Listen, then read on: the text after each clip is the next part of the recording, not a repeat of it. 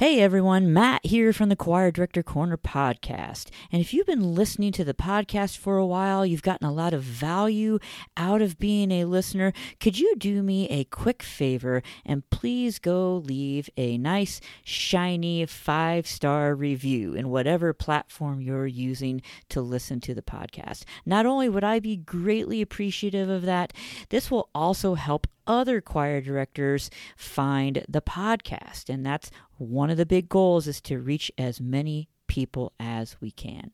So thanks so much for being a listener and let's get on with the show.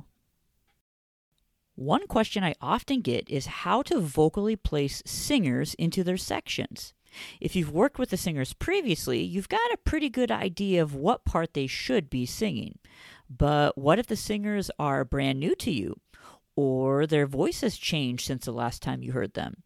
And how do you do it so it doesn't take forever and it also doesn't waste valuable rehearsal time? Well, in today's episode of the podcast, I share with you my process for quickly and easily doing voice placements with my choirs. It will save you time and frustration, and your singers will be surprised at just how low stress the process can be. Let's get into it. Here we go.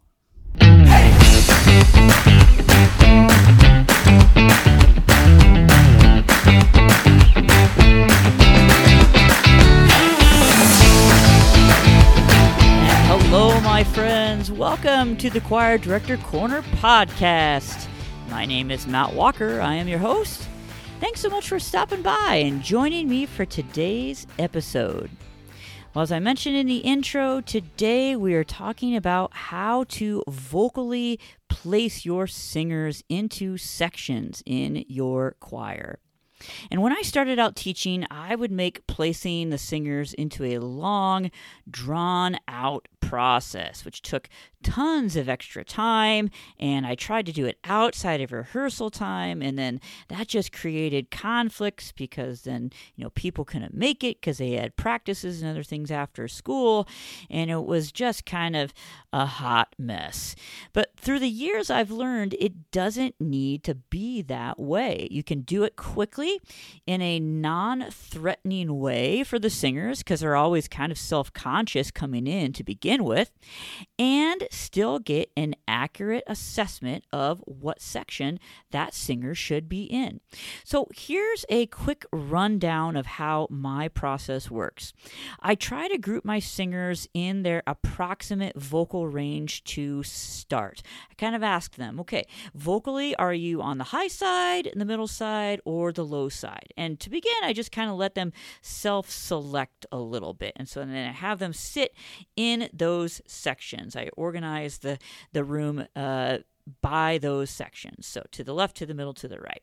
And that reduces then how much jumping around on the piano I have to do. If I can already group them in those sections, that will uh, increase the amount of time that I'm going to have to spend voicing them. Now I have them come up to the piano in groups of three to four singers. Try not to do more than four unless, you know, I've got like five left at the very end, then I'll take those five. But I want them to to have the security of having other people sing with them, but also I want to be able to pick out individual voices. And you get to more than four, that starts to get a little dicey. So I have, again, coming up to the piano, right in rehearsal in groups of three and four, and I use My Country Tis of Thee. Now, you can really use any song that you like, just make it something where you can do a short portion of it and that most of the singers are already know it. So you want to use happy birthday, you can do that. My Country Tis of Thee works for us because as ninth graders for one of our state honor choirs, part of the audition process is singing My Country Tis of Thee. So when they come in in ninth grade, I use this to voice them, and then they already know it when it comes to auditioning for this uh, ninth grade honor choir. So that's part of the process as well. So the next question becomes where in their range do I start them? So with tenors in general, I will start in the key of F and then I will move up in the range. So again, they'll sing it in the key of G, singing in the key of A, and then B. If I've got someone who I think, wow, this might be a real first tenor, I may even have them try in the key of C just to see if I can stretch them. Now, baritones, I'll start in the key of D, and then going through E, F, and then G. And again, sometimes to A or B flat if I've got maybe, you know, someone that has self classified them as baritone but could actually be tenor or could possibly sing tenor two, maybe, I will then stretch them as well. And then low basses, I will start way down in B flat, have them sing then again in C and then in D. Maybe again, if I've got someone I think, oh, might be baritone, I might continue to stretch them up a little bit. But that's where I start them. And then working my way up in their range, and then also then working my way back down. And if I want to check low notes with that lower register, it's a very simple exercise. Ya, ya, ya, ya, ya. Just, you know, so, fa, mi, re, do. And I will just go down by a full step each time just to see how far down in the range I can stretch them as well. Now, for sopranos and altos, it works in the very much the same way. Altos, I'll start in the key of C, working my way up to, I usually take them up at least until the key of G, mainly because I want to see where they are switching out of that chest voice, right?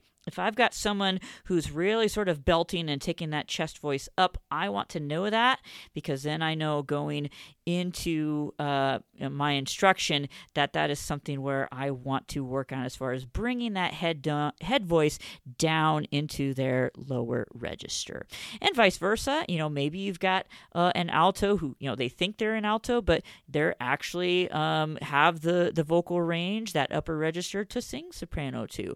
I want to know that as well. And sopranos again, I'll start in the key of F, and again working my way up. Typically, I'm looking for relaxed singing above F5 in order to consider someone for soprano 1. And that F sharp above there, that F sharp 5, is really a, a can be a difficult note for sopranos to sing. And so if I can take them above that and see how they get into that next section of their voice above that pitch, if they're able to navigate that pretty easily, then I know I've got a good contender for uh, someone in my soprano 1 section. Now, as they sing in the different keys, I check with them, in with them frequently, almost every time and ask them whether it feels too high or too low or just right. I can usually get a good feel of where they should be by listening to them. And then again, that's why I keep it to groups of four just so I can try and pick out indiv- individual voices. I do this during our regularly scheduled rehearsal time. So you may be wondering, well, what am I having the other singers do while I'm doing this? Well, I have the rest of the singers working on a theory pre assessment. So I'm you know, usually doing this at the beginning of the year. I'm trying to get a good grasp of where they are vocally. I'm also trying to get a good grasp of where they are as far as music literacy and their understanding of uh, music notation and vocabulary. So I've got a theory pre assessment handout that I have them. And it's not something that I grade, but that gives me an idea as far as how they're doing on things like note identification, key signatures, you know, even working in some uh, solfege analysis there as well. I also then have a get to know me Google form, and that helps me, especially with the singers where uh, it's the first time for me meeting them and getting to know them. And so I can have them fill out that get to know Google form while I am working with the other singers up at the piano. And so I'm productively killing two birds with one stone here, right? I'm getting some other objectives accomplished with the rest of the choir while I am working with the few singers that are, you know, working on their their voice placement. If I'm doing this later on in the year, I always have something for those other singers to be working on. You know, that's sort of the recipe for disaster as far as classroom management goes is well, what does everybody else do? You know, don't leave them to their own devices. I don't let them have a study hall or anything.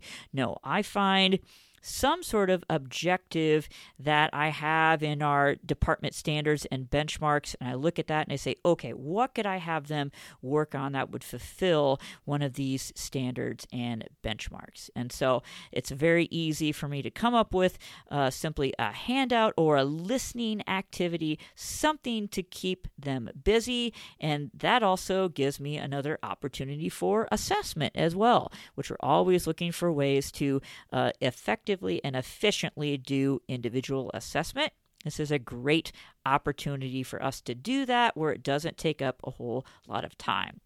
Now, with each singer, as they're going through their placements, I write down what my first choice for that for what their section would be, as well as a second choice if there's another possibility. So, for instance, singer comes in, I say, okay, probably a soprano two. If need be, I needed an extra soprano one, I could maybe bump them up for a piece, right?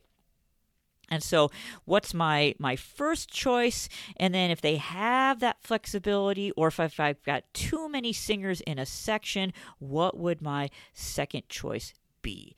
Then when I put my sections together, this gives me a lot more flexibility with the voicings so that again I can keep the sections as balanced as possible. And once you get the hang of the process, you can get through singers pretty quickly. You know, one year I had 48 totally brand new singers come in, and I got through all of them using this process in about 30 minutes. So, all in one rehearsal. So, once you get the hang of this process and you start to um, you know, get your best practices put into place and just the most efficient way of logistically doing things, you can really move through this process pretty quickly. Now, you can use one rehearsal to do this, or you could use parts of a couple of rehearsals. So maybe you do just two or three groups uh, in one rehearsal, you know, your groups of three to four, do two to three groups of voicings, and then the rest of the rehearsal, um, you're rehearsing with the large group. And then the next day when they come in, same thing, you've got something else for them to work on, two or three small groups, and then hopefully you can finish it within that second or that third rehearsal. Or you can just quickly get all of your singers placed so that you can then dig into your ensemble's repertoire. And really, if you want to sing through something, but you only have a portion of your choir placed, that's okay. You can always have singers choose a part to sing. Yeah, I, t- I just tell them take your most educated guess as far as where you might be. And just for today, we're going to learn uh, parts on this one section, right? Until you can officially then place them into a section. Now, I like to not get too far without having the ensemble totally placed because, you know, you don't want to uh, spend too much time having them learn a part and then having to, you know, a student have to s- switch to a different part and learn something totally new. But for one day, I think that's totally fine. They can treat it as an opportunity to sight read, right? so uh, that's it as far as my process. Again, you can get through large amounts of singers rather quickly and, you know, complete a number of objectives all at the same time. So I hope this explanation of my voice placement process helps you as you place your singers in your choirs. As always, if you have any questions, send me an email, matt at choirdirectorcorner.com. Again, that's M A T T at choirdirectorcorner.com. And if you'd like to dig deeper into this process and learn about how I place singers in their seating arrangements, my course, Arranging the Choir Based on Vocal Blend, will help you do just that. And the course is available inside our Choir Director Corner community membership, which you can find over at choirdirectorcorner.com forward slash membership.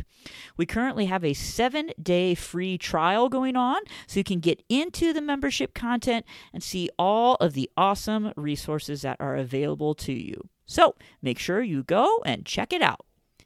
Well, that's it for today's episode, my friends. I hope this episode has provided some inspiration and motivation to supercharge your singer placement process. Keep doing your thing, keep being awesome, and I will see you next week. Are you looking for resources that will save you time and frustration? Want to dive deeper into topics related to your teaching? Then check out the Choir Director Corner community membership over at choirdirectorcorner.com forward slash membership.